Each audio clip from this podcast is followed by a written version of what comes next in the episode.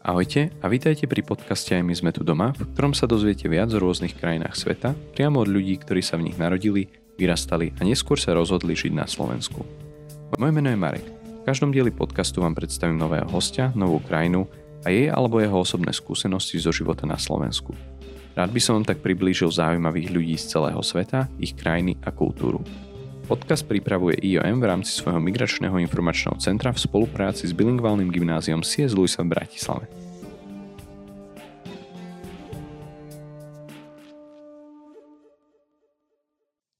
Našim hostom je Šrej Kadam z Indie.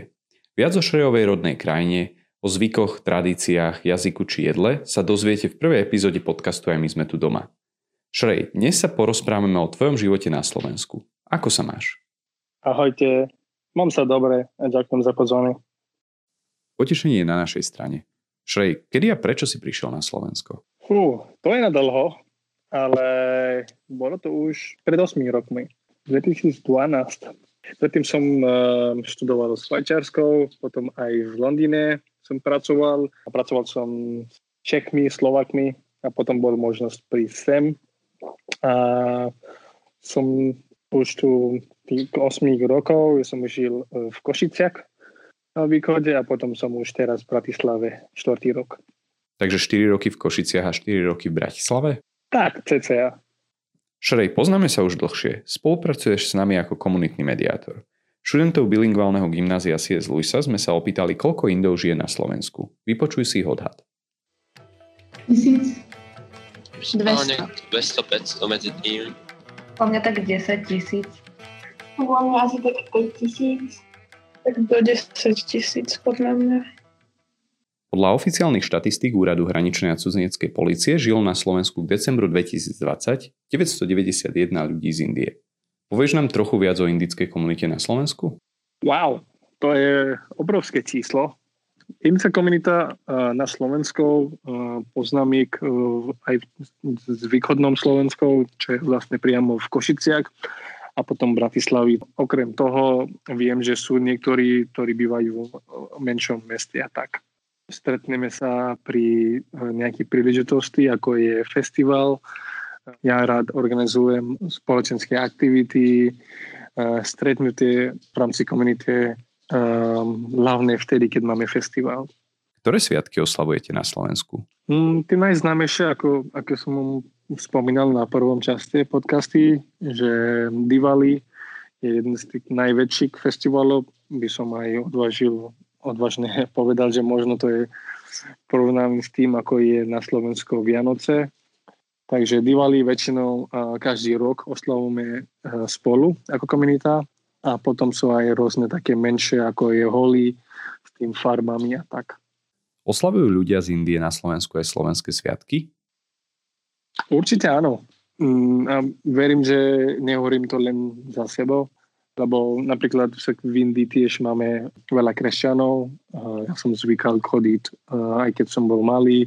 Chodívali sme u, u kamoša, u, u nich, keď um, oni oslavili Vianoce ako kresťania.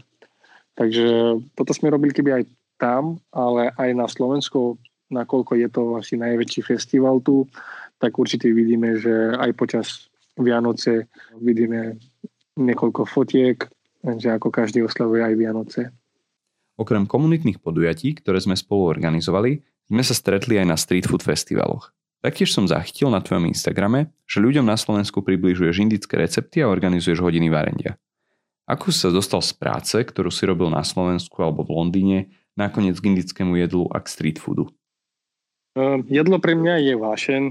Um, ja som viečný kukár, ja som studoval v, um, v univerzite uh, hotelierstvo a um, aj doma máme keby taký penzión, takže ja som vyrastal keby takýto biznesom.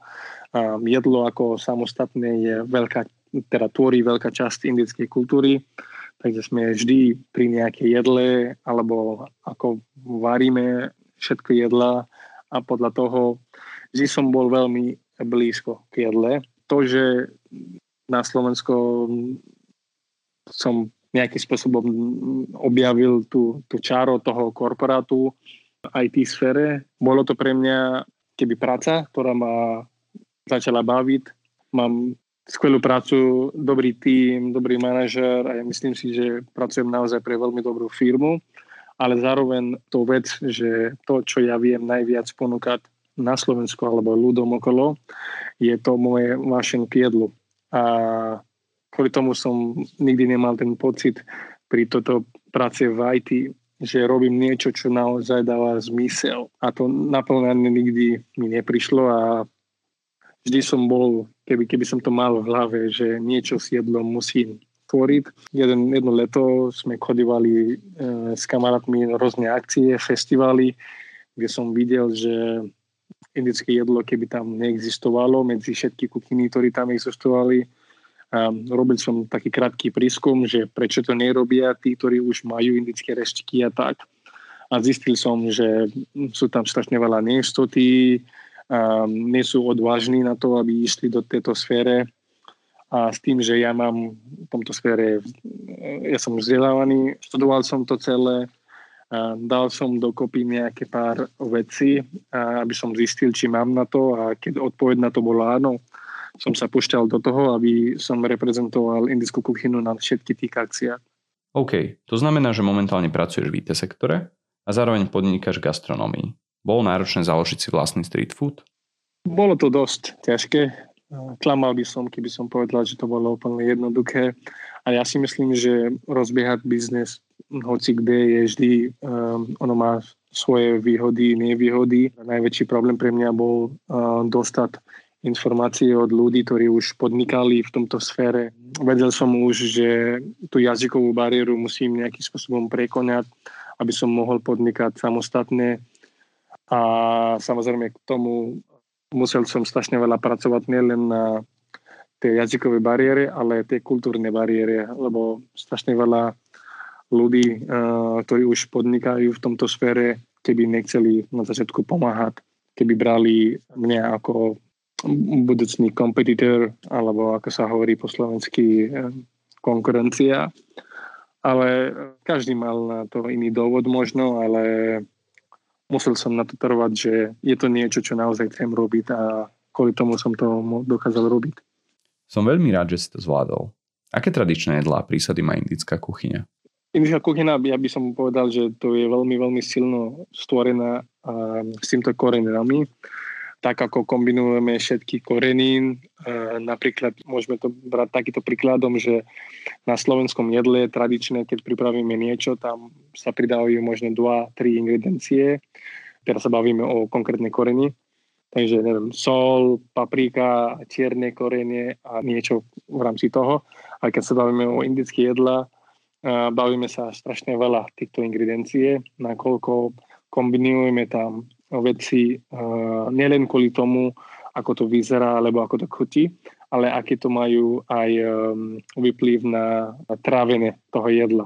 Napríklad strašne často sa používa kurkuma, používa sa rímska raša a sú to vlastne veci, ktoré keby mm, pomáhajú ľudské tela prijať to jedlo ešte lepšie. Napríklad, keď si dáme, pridáme tam do toho rímska raša, je to na to, aby sa lepšie trávilo toto jedlo. Keď pridáme napríklad um, kurkuma na nejaké meso, je to vždy v rámci toho, že kurkuma aj funguje ako keby že antibaktéria. Hej, dezinfikuje. Takže je to naozaj založené na týchto koreni. Aké indické jedlá majú z tvojej skúsenosti Slováci radi? Um, ja si myslím, že um, strašne veľa ľudí uh, si pamätajú pár názvy. Um, veľmi známe sú naše kleby ako naan, a veľmi známe sú naše kary ako je chicken tikka masala alebo butter chicken.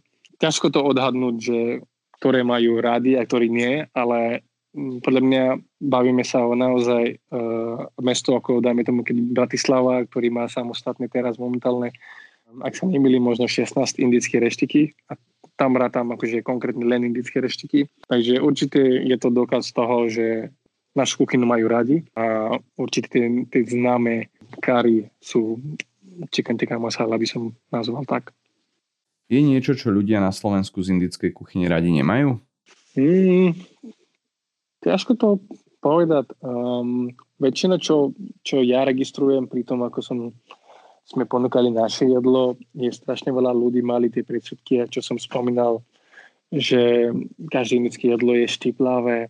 Strašne často sa stáva, že ľudia prídu a sa pýtajú, či, či, či to jedlo je štiplavé, či tam je toho veľa čili. A pritom vždy, keď vysvetlím im, že niektoré naše jedlo vôbec nemajú čili, a sú častokrát aj normálne prekvapení z toho, že akože nemajú čili, lebo proste vždy, keď jedli niečo konkrétne, bol uh, veľmi štiplavé a tak. Takže to je asi možno v rámci toho, že strašne veľa ľudí si myslí, že je to štiplavé jedlo a kvôli tomu sa keby im nepáči táto časť našej kuchyny. Je India prevažne vegetariánskou krajinou? Mm, povedal by som, uh, že, že vegetariánske jedla sú viac populárne v Indii, ale to viac týka nie, nie v rámci viere, kde strašne veľa viery sú založené na to, že, že by mali uh, jesť len vegetariánske, alebo dokonca niektorí aj len vegánske jedla. Ale je toho strašne veľa uh, v rámci našej kuchyny, čo ponúkame ako vegánske jedlo a vegetariánske jedlo. Napríklad, keby na Slovensku som mal spomenúť jedla, ktoré sú naozaj vegetariánske, tak um, viem ich rátať možno na jednej ruke. Ale čo sa týka v Indii, je ich strašne veľa, čo máme na výber. A kvôli tomu, keď, keď človek má vlastne toľko na výber, tak niekedy proste človeku nechýba meso alebo nie vegetariánske jedlo. Ponúkaš vo svojom futraku čisto vegetariánske, prípadne vegánske jedla? My máme aj aj. E, v ponuke my vždy máme e, jedna vec, ktorá je vegánska, jedna, ktorá je vegetariánska a jedna, ktorá je mesová. Takže v tomto, keby zakrieme tieto všetky tri um, iné oblasti a celý menu, ako som tvoril, je založené na to, aby ľudia uh, mohli ukutnať tú pravú Indiu aby, aby mohli tie chute naozaj rozoznať bez toho, aby bolo tam niečo naozaj štiplavé, aby vedeli rozoznať ten rozdiel medzi ako práva indická kuchyna a kuti. Sú niektoré suroviny, ktoré nepoužívaš, ako napríklad hovedzie meso? Mm, ja ako hinduista nikdy som nejedol hovedzie meso, takže to by som povedal, že asi to je hlavný dôvod, že nechcem ponúkať niečo, čo by som nejedol. A zároveň musím povedať, že naozaj indická kuchyna nie je veľmi založená na hovedzie meso, nakoľko veľká časť z našej krajiny tvorí hindutstvo. Takže to hovedzie meso, keby nie je tak populárne, takže nehovedzie momentálne nepodáme a aj keby sme robili prískum všetky tí kreštiky, ktoré máme na Slovensku indických, tak uh, určite zistíme, že pravdepodobne ani jeden z týchto, možno je, je ich pár, ktorí majú niečo s hovedzím mesom, lebo sú keby pripojené kuchyny tam s indickou, s thajskou alebo niečo iné. Ale tí uh, práve indické reštiky uh, väčšinou nemávajú vôbec hovecie v ponuke. Takže my máme u nás uh, kurací meso. Niekoľko otázok na tému jedlo ti položili aj študenti. Prosím, vypočuj si ich. Aké je jeho obľúbené jedlo z Indie? Či chutia indické reštaurácie na Slovensku tak ako v Indii? Čo ty na to, Šrej? Uh, moje jedlo, obľúbené jedlo um, určite je butter chicken.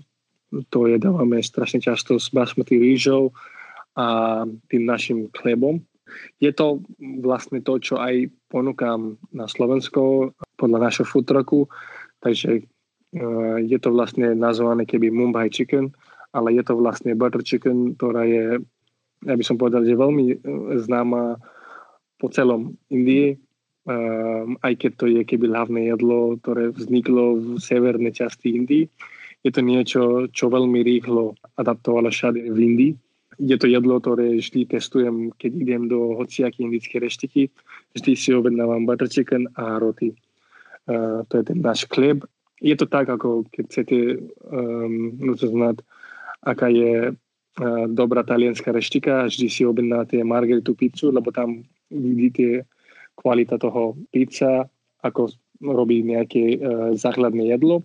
Takisto ja to beriem tak, že keď chcete uh, zistiť, aká je dobrá tá indická reštika, vždy okutnať butter chicken a ten chlieb k tomu. Uh, k dru- druhej otázke, či kutia indické reštaurácie na Slovensku tak ako v Indii. určite sú uh, zo pár ik, ktoré majú na to. Ja tiež často uh, objednávam, keď nevarím sám, alebo keď, nemáme, keď nefungujeme my uh, konkrétne, tak uh, vždy objednávam od, od party, ktoré štiky. Ale musím spomínať toto, že to naozaj sa líši podľa dňa. Niekedy sú dny, keď naozaj majú niečo autentické, niečo tak ako, úplne tak ako chutí v Indii. A niekedy tá istá reštika, druhý deň, keď objednám odtiaľto, tak to nechutí keby rovnako. Takže žiaľ je ich viac ako menej, ktorí keby nemajú tú autentickú kut, lebo snažia sa uh, zarobiť uh, toho, že dávajú tam menej korenín ako patria, rávajú sa s jedlom, uh, textúre, aby sa mohlo dať, teda vyrábať viac porcie z toho, ale uh, je to vec názoru. Šrej, viem, že plynulo hovoríš po anglicky, ovládaš hinštinu, jazyk maraty aj slovenčinu. O tvojom rodnom jazyku maraty sme sa rozprávali v minulom dieli tohto podcastu. Aké pre teba bolo štúdium slovenčiny? Uh, musím povedať, že slovenčinu som nikdy neštudoval. B- bolo to vec, ktorá mi keby prišla úplne prirodzené. Um, keď idem do krajiny, kde majú iný jazyk, ako som zvyknutý, že sa snažím keby sa naučiť samo, čo môžem v tomto jazyke ponúkať. Tá jazyková bariéra pre mňa vždy bola veľmi dôležitá vybúrať, hlavne keď som mal už plány, že idem podnikať, tak som to proste chcel nejakým spôsobom prekonať.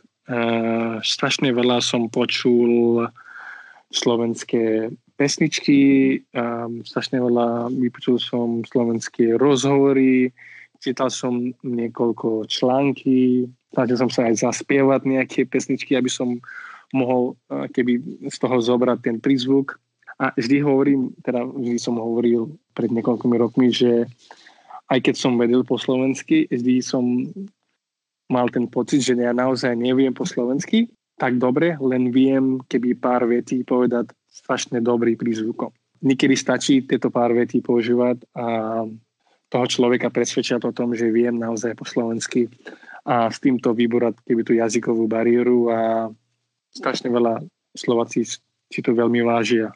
Keď človek, ktorý nie je Slovák, sa snaží komunikovať po slovensky.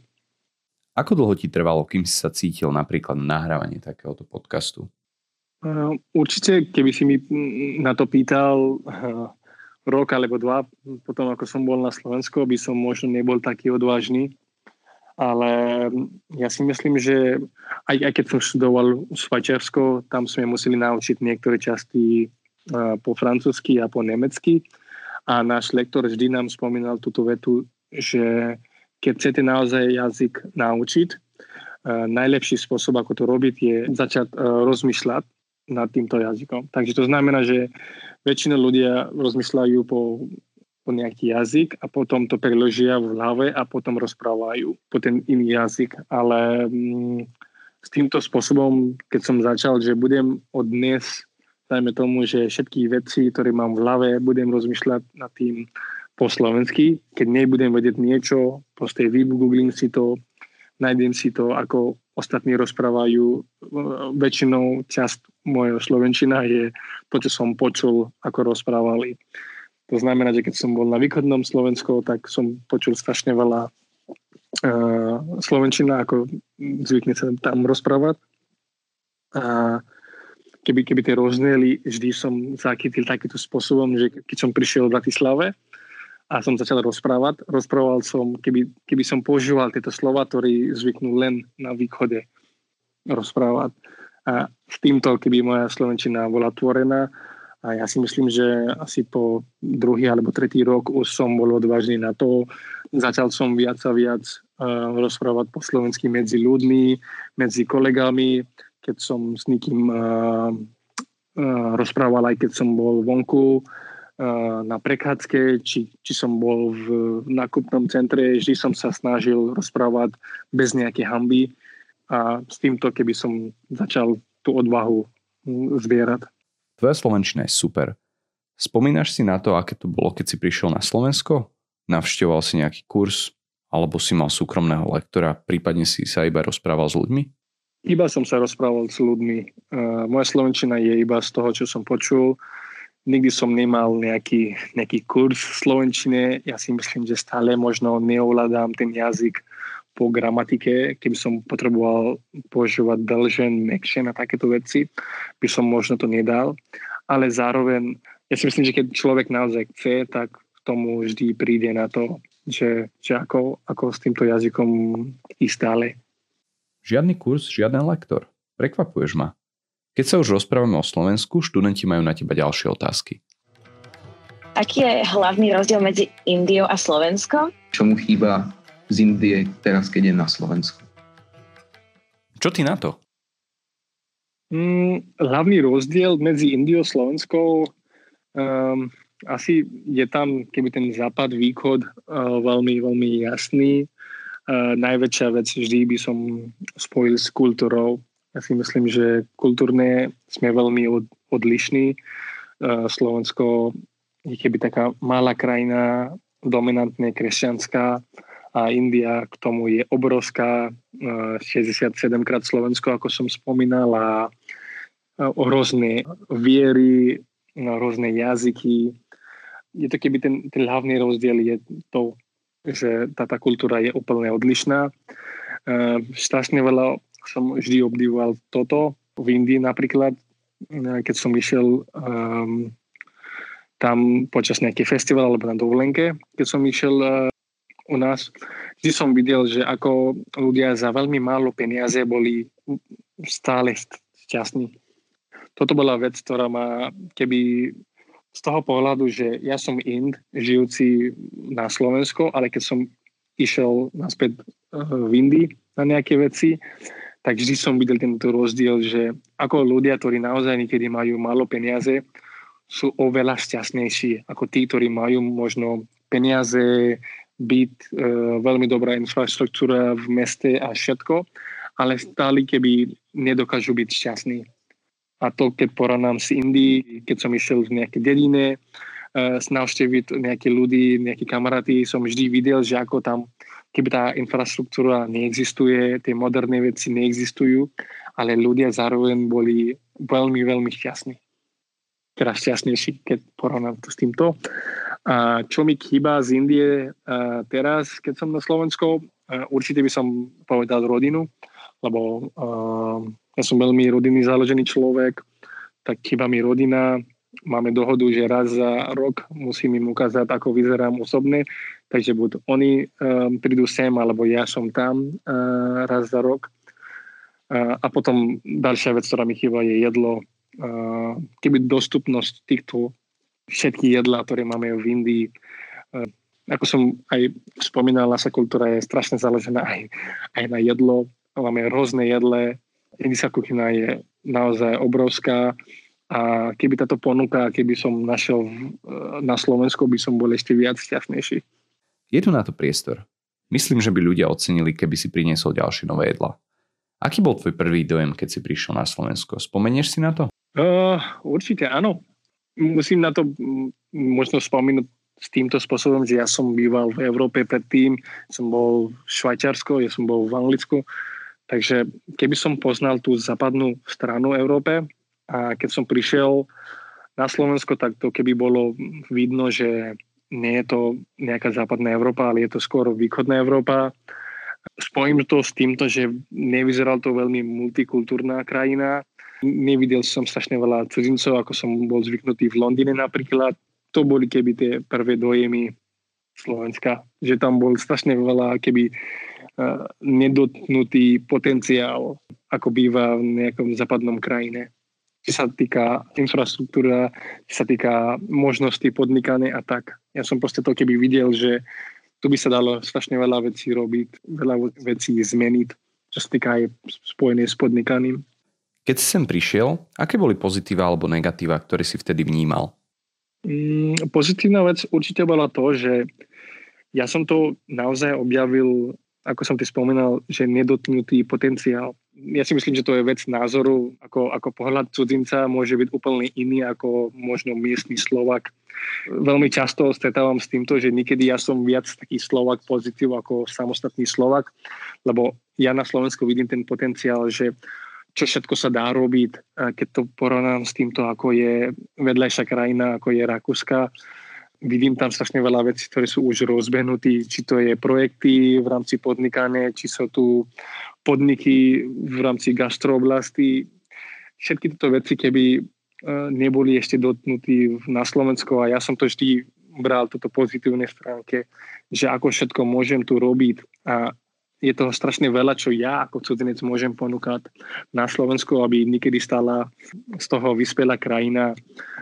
Čo sa týka negatívnej veci, mm, neviem, či by som to vedel tak ľahko spomínať krátko, lebo to by nikto nerozumel správne, ale negatívne to, čo som ja zistil, bolo možno to, že neboli tu veľa cudzinci keby Slováci neboli ešte zvyknutí na cudzincov. A hlavne musím spomenúť v tomto prípade, že ja som bol na východnom Slovensku, konkrétne v Pošiciach, kde naozaj ľudia neboli zvyknutí na cudzincov, ako sú v Bratislave, ako v hlavnom meste. Takže to bola keby taká trošku negatívna vec, že keď som išiel vonku napríklad, každý sa na mňa pozeral, že kto som, čo tu vlastne robím a, a samozrejme ako každý cudzinec zažíva niekedy nejaké rasistické veci. Tiež som zažíval niektoré veci, keď, keď som bol v meste v večerných hodinách. Ľudia, ktorí boli opití, začali pokrikovať nejaké veci, ktoré možno neboli príjemné a tak. Ale ja si myslím, že to, to sa deje. Na každej krajine sa nájde takéto veci. Ak by si porovnal Slovensko pred 8 rokmi a keď sa na ňo pozrieš teraz, vidíš nejaké rozdiely? Zmenilo sa tu niečo? Ja evidujem strašne veľa, strašne veľa zmeny. Ja o tom strašne často rozprávam s mojimi slovenskými kamarátmi. Stojím za túto Slovak pozitív stránky, keď mi ľudia hovoria, že na Slovensko proste sa to nedá, na Slovensko proste to nikdy nebude iné. Ja vždy spomínam túto veci, ako ja som to vnímal, keď ja som tu bol pred 8 rokmi, ako bola tá krajina, ako teraz je teraz už. Ja vidím tie, tie rozdiely, ako bola politická stránka na Slovensku, tá celá, celá politická scéna bola založená na, na keby jedno politické strane a teraz tá nová generácia je tam. Sú to naozaj keby malé, malé rozdiely, ale ja si myslím, že naozaj treba ich ceniť, lebo v niektorých krajinách to treba naozaj dlhšie, ako to trvá na Slovensko. Slovensko má výhodu v tomto, že to je malá krajina a dokáže dosť rýchlo zmeniť že stačí robiť jedna zmena, dajme tomu, že v politi- politickom sfére. A vidím to už, že tá nová generácia už ovláda ten anglický jazyk lepšie, um, už rozumie viac, čo sa deje v západnom svete, už berú cudzincov inak, že nie sú ľudia, ktorí práve tu prišli zobrať ich robo, robotu alebo ich ženy, alebo práve naopak sú tu, aby keby dali bohatstvo nejakým iným spôsobom. Um, takýto rozdiel vidím ja osobne aj strašne veľa týchto Slovakov, ktorí sa vrátili po nejaký čas v zahraničí. Takže keď vidím človek, ktorý bol na Slovensku celý čas a keď vidím človek, ktorý sa vrátil zo, zo zahraničí, vidím tam veľký rozdiel, ako ten človek, ktorý sa vrátil, vždy začína s týmto, že no na Slovensku to sa neoplatí tu byť znova, ja som bola uh, šťastnejšia, keď som bola v Anglická, alebo keď som bol v Amerike, ja som zažil lepšie veci, ale pritom, keď ja spomínam, ako všetko bolo pred 8 rokmi, neviem, ja ako cudzinec môžem spomínať, ako bola cudzinecká policia pred 8 rokmi, ak, aká je teraz, keď ja vidím ten rozdiel, ja som vždy veľmi, veľmi vdačný za všetko, čo napríklad IOM robí ako pomáha cudzincov. Predtým cudzinci ani nevedeli, že IOM existuje a trápili v rámci cudzinskej policie, ale teraz strašne veľa ľudia poznajú IOM, strašne veľa e, neziskových organizácií, ktorí pomáhajú cudzincom. Mm, Cudzinská policia normálne funguje online teraz, dá sa objednávať na čas, presne tam ísť a za pol hodina tam výjsť von bez nejakých problémov. Takže tie, rozdiely naozaj vidím. Zmenila sa za posledných 8 rokov aj indická komunita?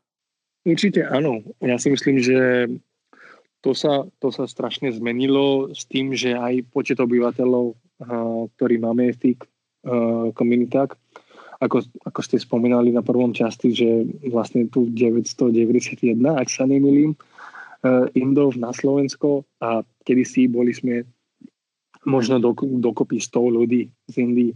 Takže naozaj máme toho veľa, uh, čo robíme spolu.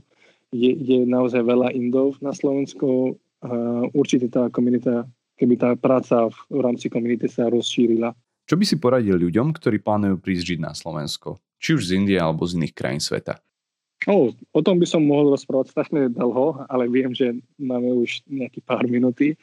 A určite e, každému by som spomínal, že Slovensko je naozaj taká e, krásna malá krajina v Európe. E, musia to brať, že je to východná Európa, aby podľa toho mali aj tie očakávané. A je to naozaj krajina, ktorá sa dosť zmenil za posledné roky a ja ako in žijúci na Slovensko naozaj vidím veľký potenciál na Slovensko. Ďakujeme. Šrej, mám na teba poslednú otázku, ktorú ti chcem dnes položiť. Cítiš sa viac doma na Slovensku alebo v Indii? Mm, veľmi ťažko sa odpoveda takéto otázky, ktoré tiež často dostávam, či, či sa cítim tu doma, či táto krajina je lepšia, alebo niečo v takéto oblasti musím spomenúť vždy to, že ja milujem svoju krajinu, ja som rodinný in, tam som vyrastal a milujem svoju krajinu a tak.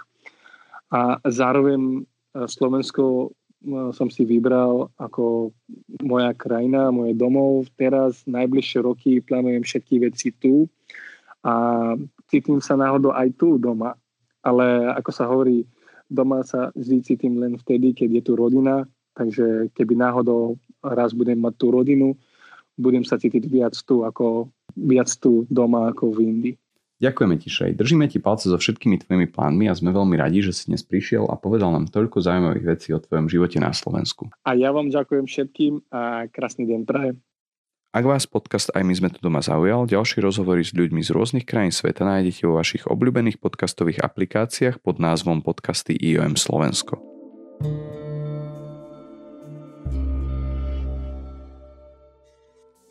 Podcast je pripravovaný v rámci aktivít Migračného informačného centra IOM. Centrum od roku 2006 poskytuje bezplatné služby cudzincom z krajín mimo Európskej únie pri ich integrácii na Slovensku. Cudzinci na jednom mieste získavajú komplexné služby v oblasti právneho, sociálneho a pracovného poradenstva, ďalšieho vzdelávania, inklúzie na trh práce a podpory komunitného života. Projekt Migračného informačného centra IOM je spolufinancovaný Európskou úniou z Fondu pre azyl, migráciu a integráciu, Fondy pre oblasť vnútorných záležitostí. Viac informácií o našom centre nájdete na stránke www.mic.iom.sk. Do počutia na budúce.